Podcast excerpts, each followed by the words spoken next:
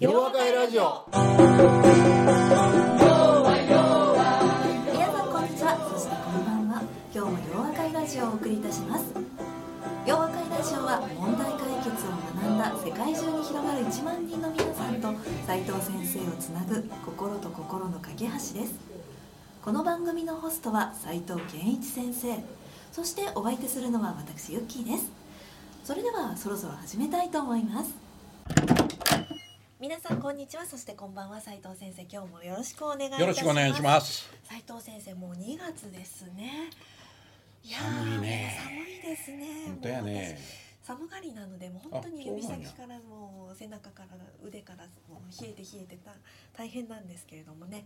それ大変だ、そんな2月ということで年度末も近づいてきて世の中慌ただあしくなってきあましたそうやね。はい。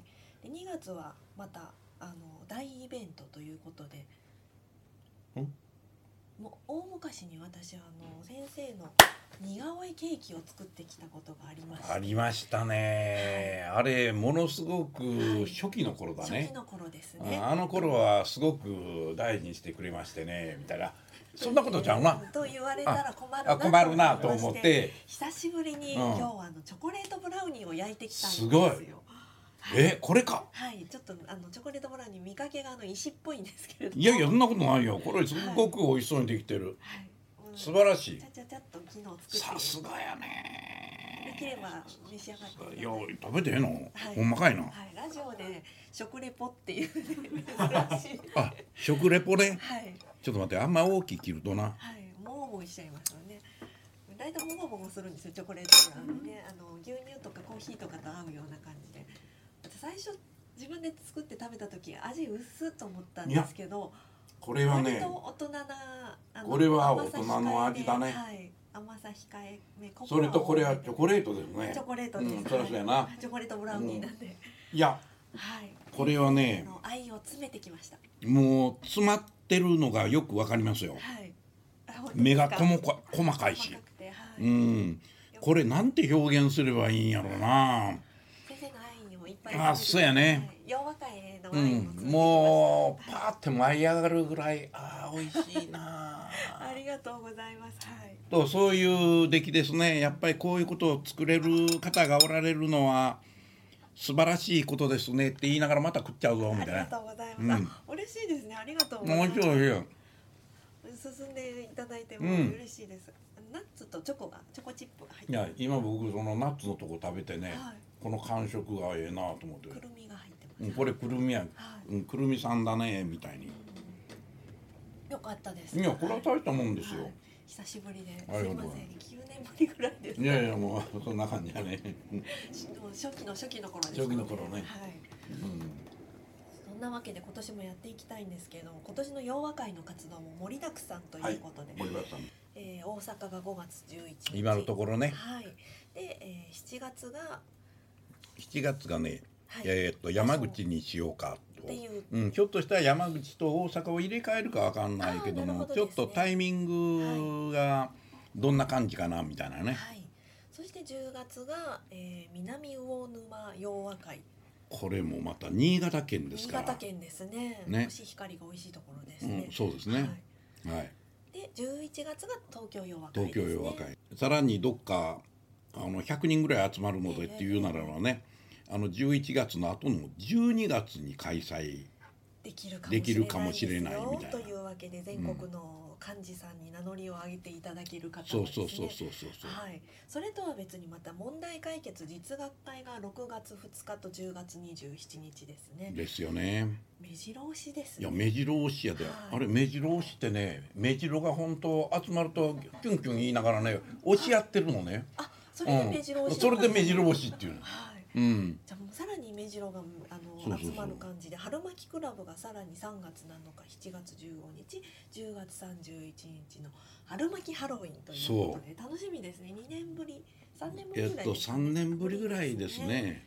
うん。今年はまた何の仮装をしようかなという。う、ん。せやけど、はい。なんかこれ見てみたらね、はいまあ遊んでばっかりというわけではないけど、お勉強あの、うん、ボランティアの会ですねこれね。そうですね。はい。先生はもうたくさん本当に目白押し、で昔はねおはい酒飲んでるだけでよかったのにねこの頃ちゃんと後編をね時間をはい1時間よろしくと言われてガーンみたいな感じでね。会の公演が増えましたよね。増えたんです。それでねはい。あの毎回出てこられる人がおるもんやから、ええ同じの使われへんねや。せや新しいの作らなあかんやろ？よくねあの芸能人さんって言ったらあれですけど全国回られる方は講演会される方一つのネタで全国は回られますけどね。ねうちはみんないいいつもあいっぱいおるみたいな。ええ。あそやからあかんねん。なんか斉藤先生の場合はもう毎回違うので皆さん全国あの先生と共に一緒に回っていただければと思いますね。はいそんなわけで今年もどうぞよろしくお願いいたします。よろしくお願いします。よろしくお願いします。よろしくお願いします。はい斉藤先生今回のゲストは私もよく知っている仲良しの女性なんですけども。仲良しや。はい、BBT 大学の卒業生でもあり、洋和会や問題解決実学会にもよく来てくださっている常連さんの森翔子さんですね。ああ常連さんだね。はい、それでは森さんぜひあの自己紹介の方よろしくお願いいたします。よろしくお願いします。はい、えー、森翔子と申します。えー、私はあの問題解決トレーニングプログラムを受講したんですけれども、あなるほど、あはい、この間の先月の小林さんと一緒やって言うたよな。なるほどうん。なるほど。そはい。ちらですね、はい。失礼しました。ではい。斉。藤先生と初めてお会いしたのが、えー、と約6年前のあの洋和会の公開収録の会場でご挨拶させていただいてから、ええええ。あのまあ、洋和会参加させていただいたり、せていただいたりしておりまして、はい。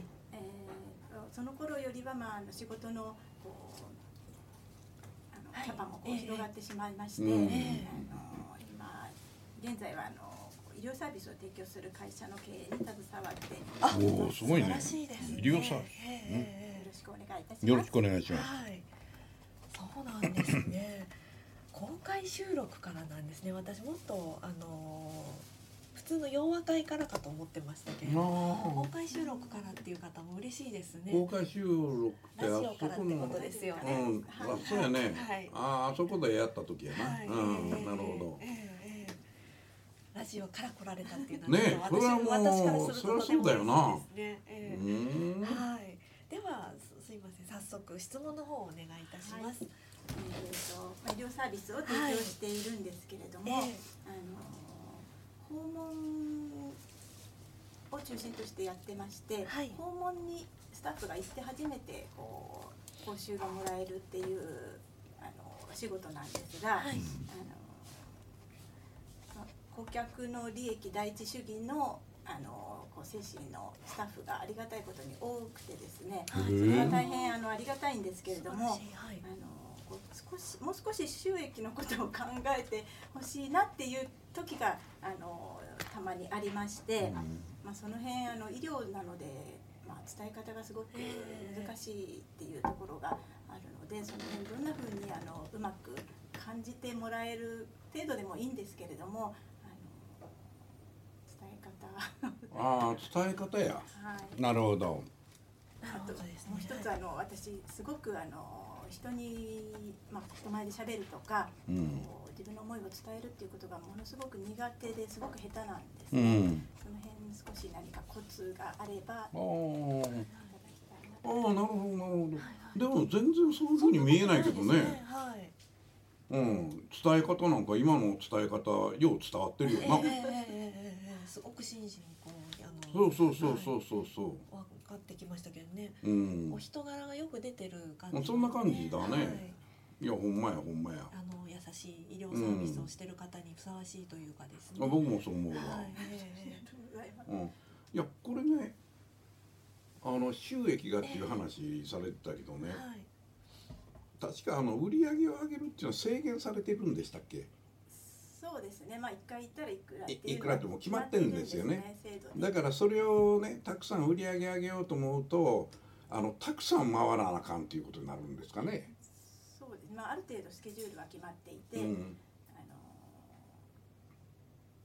まあ、上限っていうかあるんですけれども、結局お休みになってしまったり、まあ、あの患者さんの体調が悪いとかあのお休みになっちゃうとそのままお休みってなってしまったりすると、まあ、その部分、はい。売り上げがなくなっちゃう。でそれを、まあ、あのそういうのを考えてくれるスタッフはあのどうにかどこかで振り返ったりっていうような動きをしてくれる人もいるんですけれども、まあ、言われるまんまに「はいお休みですね」っていうことになることが、うん、なるほどなるほど、これね例えばそういうお休みになる、えー、ケースってどれぐらいの割合を占めるものなんですか？まあ、季節にもよるんですけれども、うん、でも全体の多い時で10%そうやろね。俺はおそらくそうやなと思って、はいそやからその売上サイドではね、はい。そんなにまあそこのところをまあ言うてみたらあの急にお休みになることっていうのはまあ10%あるっていうのも10%売り上げが下がるっていうのと一緒やから、ええはい。だからそういうことから言うとそこはしっかりあの手当てするようにせなあかん、まあ、さっき言われたようにね。ええ。あのそれやったらこちらにい行きましょうとか、はい。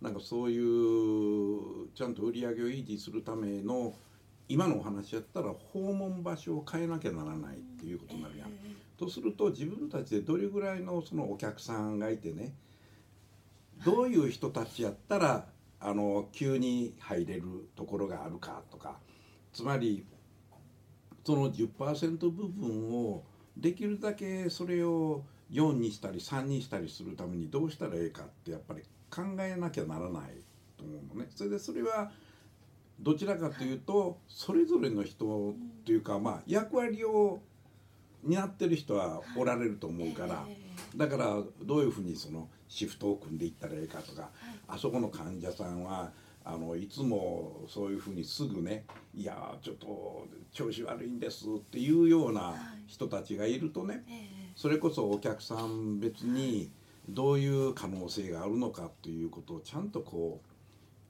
顧客のデータベースの管理をこうしながらで逆に言うとあの急に空いたんですけどあの訪問させていただいていいんですかねっていうところでよく受けてくれるお客さんもいるとかなんかそういうふうにお客さんをあのどこでその10%部分の数を減らすことに貢献してくれそうな人がいるかっていうようなことをね片っぽで見るっていうのははい。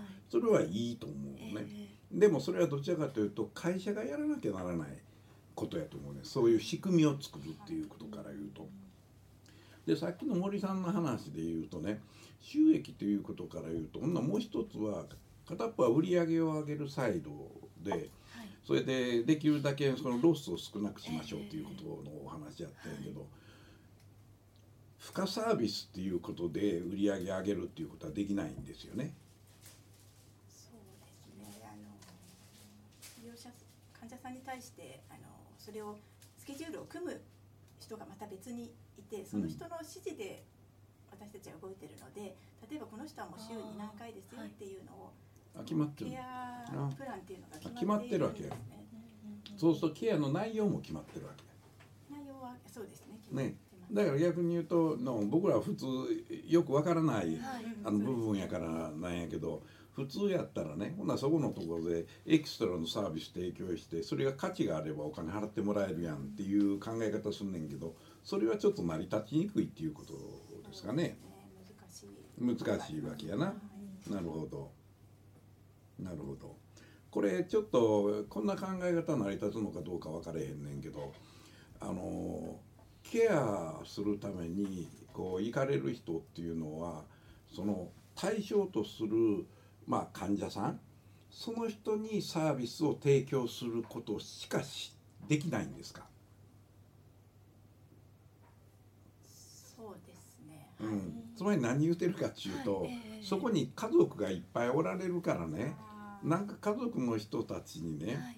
僕なんかからしてみたらまあ時間帯にもよるのか分からへんねんけれどもこういうあの体のケアとか心のケアまで入ってるのかどうか知らへんねんけどね、それを他の人たちにもそういうことを教えてあげるとかね。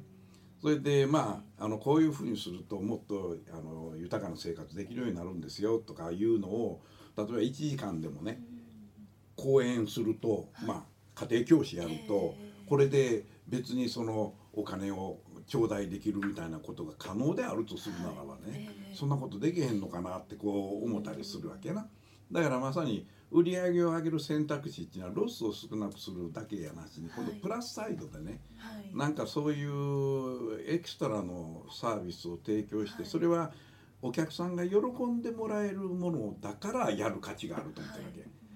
お客さんが喜んでないんやったらそれ押し売りなのかそれはやっちゃいけないと。こういうことやな、だから売り上上げるサイトでの選択肢っていうのはやっぱりいくつか考えてみてねそこで今のまあある種の規制されている業界でしょうからできることは限られてるとは思うけれどもね、その枠組みの中であの自由度っていうのはどれぐらいあるのかを考えるっていうのは悪くないことだと思うのね。はいでもう一つは収益やから売上のサイドと今度コストサイドになるわけですよ。そうすると当たり前やねんけどコストサイドというところでの考え方は大きなコスト項目に着目するわけですよね。大きなコスト項目っていうのは人件費ですよね。人件費は何によって決まるんでしたっけ？その人が、えー働いた時間によって決まるんですか？ほとんどが正社員な正社員やからもう固定費なんですね、なるほどなるほど。ということになるとほんなら人件費ちょっと横に置いといてまた後で戻ってくるか分からへんけど横置いといてその次に大きなコスト項目って何になるんですか？家賃というか家賃ぐらいか。なるほど。ほんならあんまり自由度があれへんいうことか。自由度がない。うん難しいですねうん難しいな。いやもう一つその生産性を上げる上げてあの訪問先を増やすっていうのはあるとは思うねんけどね。だからそいつの可能性があるかどうかっていうことやろな。つまりねあ僕はあの日本の今の問題っていうのは生産性の問題がすごく大きくってそれであのなんやろ。例えば残業ってやられることはあるんですか？ほとんどない。ほとんどない。やまあ残業はあんまり関係ない。とすると生産性を上げることによっていわゆる訪問先を増やすことができるかどうかになるんですよね。とするとそれを考えるときに、えっと、1回あたり時間って決まってるんですか？決ま何種類かあるんです何種類かある。とするとね僕らが生産性考えるときにあの一番最初これは会社から訪問されるんですか？自宅から直行会社から。とするとほんなら会社からスタートするわけやな。つまり会社からその対象とするお客さんのところへ行って、それからそこでいろんな活動が始まるからそれを活動の流れを描くことができるっていうことですよね。つまり僕らの言葉でいうバリューチェーンという、あのまさに価値を生み出すための連鎖ってなんやみたいな。それでその人がそこで終わるだけじゃなくてねあの会社としてやっぱりあの患者さんに対してベストのサービス提供しようということになるとその訪問した後にねやっぱりプラスアルファのことをやってあげることによって本当の意味でのあのか介護ということができるんじゃないか、ほんならその部分はこれはお金取れるんですか？取れないんですか？うん取れないねんな。でもお客さんは喜ぶっていうことやな、ということから言うとこれちょっと元に戻るんやけどね。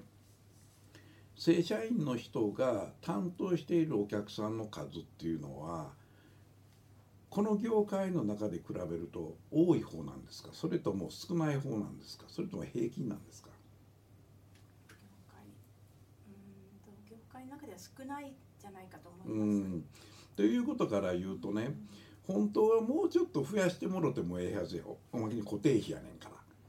ということから言うとねやっぱりその人が、あの会社に来てから会社に戻ってくるわけですよね。それでその後にまあフォローしてんのかどうかわかんないねんけどその一連の流れを書いてねどこが時間がかかってんねんやろうと。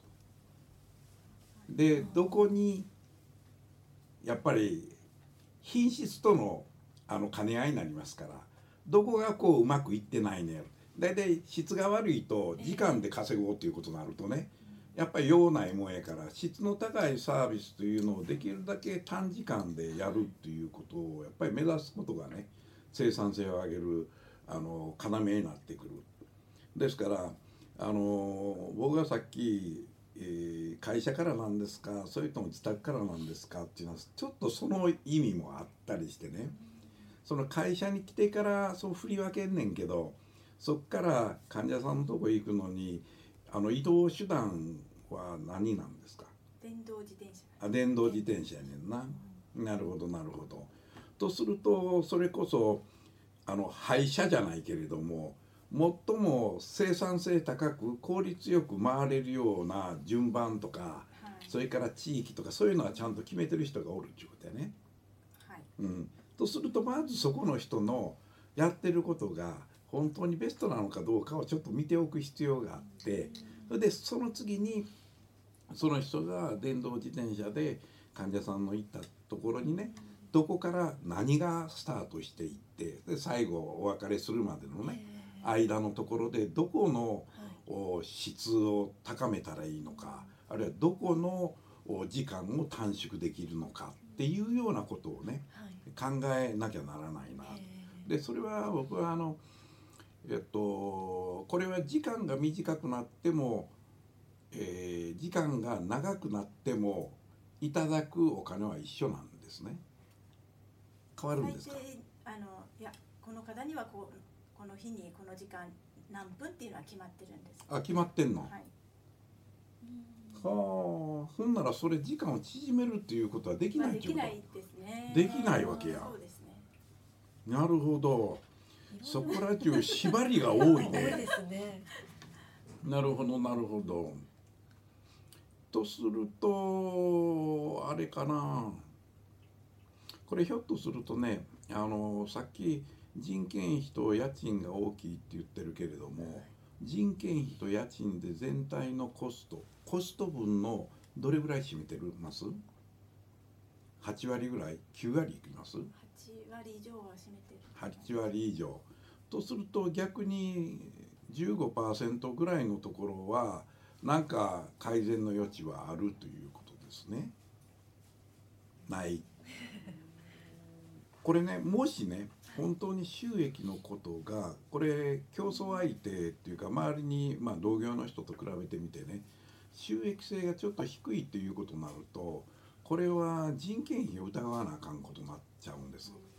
で特に人件費を疑うっていうのは提供しているサービスの質とそれに見合った人件費かなまあだから言うてみたらあのいただいてるお金に対してそのサービスを提供している人っていうのは適正であるかどうかっていうことを疑わなあかんっていうことなんです。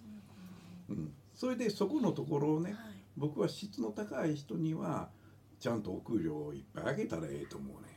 だから質の人低い人でなんかよくクレームが出たりする人っていうのはやっぱりそれはあの高い質のものを提供していないっていうことでそれは給料をちょっと触ってあげないとあかんことになると思うのね。だから僕はあの固定給っていうのはやっぱりあの日本の制度としては悪くないと思われてたんやけれどもね。実はこれはどんな質を提供してるかでも結局一生になっちゃうんですよね。まあ経験年数でそれを決めたりっていうことやっちゃうから。だからやっぱりひそれをやるためには人の評価をしっかりとやってみんなが「あその通りですね」って私納得しましたっていう納得してもらわないとあんまりその給料をこう触ったりするとギクシャクしたりしまうんでね。あのそこはちゃんと説明せなあかんと思うねんけど僕は基本的にはあの医療さまあこれはいろんなところで制限されてんのか分からへんけどあの学校にしてみてもね病院にしてみてもそれからまあこういう医療サービスもそうやねんけど、基本的にはあの貢献した人は報われるっていうのが一番正しい考え方やからね。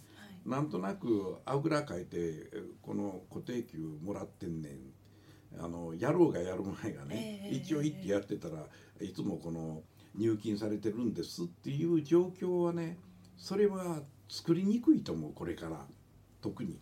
あの人が少子化もあるし、えー、人の数が減っていく中でね働き手が減っていって人手不足っていうことになってくるとねより質の高い人を、あの雇いはなければならないとか質の高い人はやっぱり高い給料を払わなきゃならない、ってなるとやっぱり質の低い人っていうものを違いをつけることをやらない限り成り立たないっていうことになると思うのね。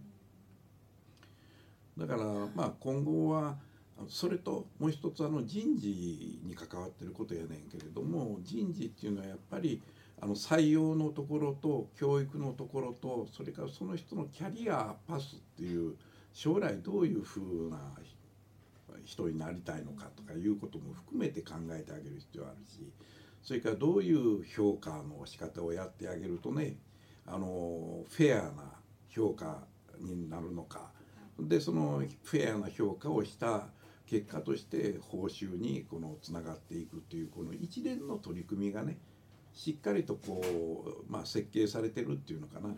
あの大企業ほどのものを考える必要は全然なくてねただあの抑えるべきところだけしっかり抑えておくということとそれからさっきのあの話に戻るとねあの伝え方っていうことを言われたわけやな。あの自分であんまり伝えるのが得意じゃないっていうことやねんけど、僕は書くことを勧めるねやっぱり。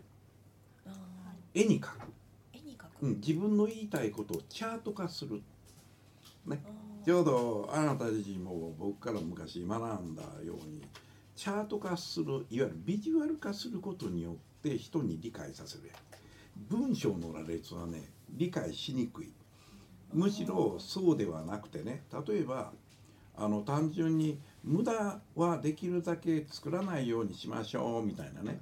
漫画入りのイラストみたいなこう書いてあるとそれだけでみんな気持ちはようわかるしなんかこう切羽詰まったことでもなくてね、はい、なんかこうゆとりをありながらああでもこういうことは普段からみんなが、あのー、節約しなきゃならない。無駄っていうのは絶対作っちゃいけないんや。だからそういうことから言うと、あのー、電動自転車にしたっていうのはやっぱり経営者の配慮であってね、はい。昔は電動自転車なんてそんなアホなみたいな、ね、一生懸命焦げよみたいなこと言ってたんやけどね。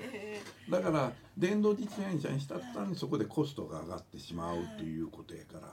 そうするとできるだけセービングってどうしたらいいのかってみんながいつもどういうふうにするとあの無駄っていうものをなくせるのかっていうのをみんなで考えようねっていうようなものがね、はい、あるっていうのがやっぱり大事やろうしそれから僕がさっき言うたように皆さんの活動をいっぺん自分でねどんな流れで仕事してるか書いてみてそれぞれの質をどのように高めたらいいかを皆さん考えましょうと。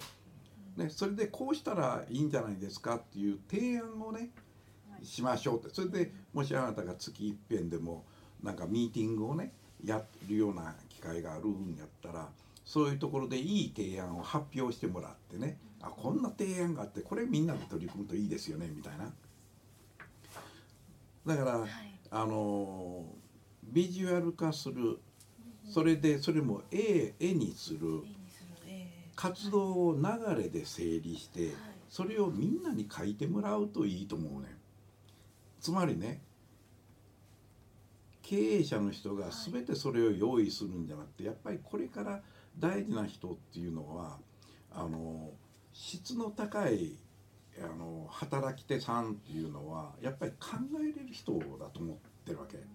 考えることができない限りね、やっぱりその質をどう高めていくかっていうことはやっぱり患者さんと話をしたり、患者さんを観察してあどういうところをしてあげると喜ぶのかっていうようなことを見てないとね、でそのためにはやっぱりそういう気づきというものをね他の人と共有化したりこういうことあってこういうことうまくいったんやっていうようなことをやることによってね、やっぱりそれであのいいお客さんが増えてくるようになっていくとねこれはあのトータルの人数が増えていきそれでその中でできるだけ生産性を高めて質の高いサービス提供するようになると、これはあの収益構造っていうのは徐々に良くなっていく方向に向くんじゃないのかなって思うのね。で僕はある程度その規模の経済っていうのが成り立つところもあるのかなと思ってね。であの当然会社やったらあの間接部門の方もおられるやろうからほんなら間接部門はどないしたら生産性上がるかって実は間接部門の生産性っていうのは一番上げやすい部分なんですよね。うん、だからこれも、えーと、何期生の熟成かちょっと忘れちゃったんだけどもあのカイロプラクティックの委員をね自分で経営している人がね、彼はあのやっぱり塾で学んでねあこういうやり方やっていうようなことでまさにそのバリューチェーンを書いてね受付の女の子よく辞めてたらしいねんけどそれでみんなに考えさせるとねえこんなに面白いんですねみたいにあの自分たちが積極的にねお客さんをどないして喜ばしたらええのかっていうふうに考え始めるんですよ。そうすると患者さんもねあここってすごく受付の人たちいい人たちなんですねってなるとあそこいいよって言うとお客さんがこういつも来るようになっちゃうわけ。だからあの直接員っていうのが介護を実際にする人であり関節の部門っていうのは実は僕がよく言うように関節の部門っていうのは普通みんなコストセンターって呼んだりしてねなんかこう君らなんや金かかってるやんっていうようなことをこう言ったりするんだけどそれはとんでもない話でね。いわゆる世の中でいう関節部門っていうのはそういう直接部門いわゆる売り上げを上げる人たちを支援する人たちなんだからだからどういうふうに支援するとねもっと生産性上げてくれるかもっといい質のサービスを提供してくれるかっていうことを考えながらね仕事を作っていくまあ逆に言うといらない仕事をやめていくや。っていうことをやるとそこでいわゆる間接部門まあ僕は支援部門って呼ぶねんけど支援部門の人たちのあの質が高まることによって生産性が高まるというようなそのサイクルになっていくんじゃないのかな。だからまああなたの最初のあの質問っていうのは収益っていうことから始まってなかなかあの規制された産業っていうのは難しいわけですね自由度がない。でも自由度がない分ねやれることはやっぱりあるんやということやと思うのね。だからみんなを巻き込みながらみんなにそれを味わってもらっていかにその質を高めるために自分が大きく貢献できることを知ってもらうことにあるのかもしれないね。うん、なんかすごくたくさん盛りだくさん盛りだくさん盛りだくさん。ですね。うん、それから僕はあの伝え方があの下手かあのうまいかっていうのはね基本的に話し言葉で判断する人が多いんだろうと思う。あなたの場合も話し言葉で自分はうまくないかもって思ってんじゃないのかなと思うのねだから話し言葉っていうのはこれは慣れの世界やから。だから慣れることも一つやねんけどでも慣れるほどそんなん私要請っていうことになるとねやっぱりビジュアル化するって書いて見せる。それで僕はあのあなた経営者だったらねやっぱり1年に一遍とか半年に一遍とか四半期に一遍その自分の考えてることそれからあのそれこそ学んだことやから会社の売り上げっていうのと収益っていうのはどういうふうに変化しててね。これがやっぱり今こういうことが厳しいからみんなでこれ協力し合ってねこの数字を改善しないと次の新しい投資ができないっていうね。やっぱりあの実は介護の世界もね IT 投資っていうのを今後積極的にやらなあかん分野なんですよ。だからそのためにお金がかかるんでねだから収益性を上げるってなんや儲けることばっかり考えてって思う人がねおると思うねんけどそうじゃないねこれは。収益出ない限り次の投資ができないんですよ。できないっていうことは衰退していくことになるから。だからそういうことをみんなにね書いたものやったら読めばええと、えー、いうことやねんから、それはそこで慣れていくことができると思うな。一つ一つ取り組んでいききたいと思います。なあはい中身の濃い話でしたけれども私もメモがすごいいっぱい。やいやもうなんか知らんけど 今日はコンサルティングやってるなみたいな。うん感じですね、でも私も実はこう見て上がり症なんであの絵に描いてあのビジュアル化して話すっていうのはああなるほどと納得しました、うん。はい。これね実はね、えあんまりあの人には言わないけどね、1時間あの原稿なしで講演お願いしますって言われるとえねえかなり厳しいんですよ。ああなるほどはい。あの中にね要するにそのえーっと講演台があってね、はい。それで別にスクリーンもないそれからパソコンも置けない設定でね、そうすると1時間お願いしますって言うとえっと思っちゃうのね。ええ僕は自分で作ったものっていうのは基本的にビジュアル化してるわけや、えつまりビジュアル化っていうのはその中にね漫画をいっぱいクリップアートをたくさん使うでしょ、えあれは一つの効果があるんです。えはい。つまり文字だけやったらねなんかえらい堅苦しいなっていうところああいうのがあるとねええ。すごくこう和らぐのね。はい。だから僕はそれこそこれだけ喋り慣れててもねえ1時間原稿なしで喋ってくれっていうとかなり緊張するね。えそうなんですね、うん。ええ。だから前30分ね、ええ。あの映像を撮りたいんでってあるクライアントに言われてね。それで僕アウトラインだけは作ってただけ。え大体あの細かく書くとこれあかんねんで。細かく書いたらあかんねん。なんでか。読むから。だから大きくアウトラインを作って、ーええ。そのそれぞれのテーマをあ次これやったなほんならそれについてわーって喋っていく。それ用意しててなほんならね「いや映像撮りますか？ちょっとテーブルの上に余計なもんがあると困るんです」うっそみたいな「ええ。ええ30分マジっすか?」みたいな「なともかく時計置いてや」って時計でな。後ろから30から時間どんどん減っていくやつでやってよみたいな。そこに時計置いてもろたまま自分がアウトライン作ったやつの記憶に残ってるやつでわーって喋っていくすねごいですね、ええこれはねクライアントからこんなすごいあの喋りは初めてで要するにもう画面をずっと見た見続けたままで君に喋ったんだよみたいな。まばたきもしないから。はいああ、なるほどですね、でもやっぱりねそういうのを自分の頭の中から全部秩序正しくええ喋っていくっていうのはこれはかなり難易度が高いです、え。うん、だからそんなもんやからな自分で伝え方が下手やっていうのは別に不思議じゃないだからそれを自分の欠点やって思う必要がないねうん。うん。これはむしろそこから始まりみんなそこから始まってんねんから。って思えばええと思いますよ。はい、はいうん。すごい絵を使って。はい。そう。はい。すごくためになりました今日は。なはい。いつもは？な今日はって聞こえたよな。今日も？うん。はい。すみません。ね。はい。うん。年取ってくるとねすぐこう突っかかるところが用ないなとは思ってんねんけど、はい。みたいな。もういつもいつもあのためになります。はい。はい今日はどうもありがとうどうもありがとうございました。はい失礼いたします。まあ。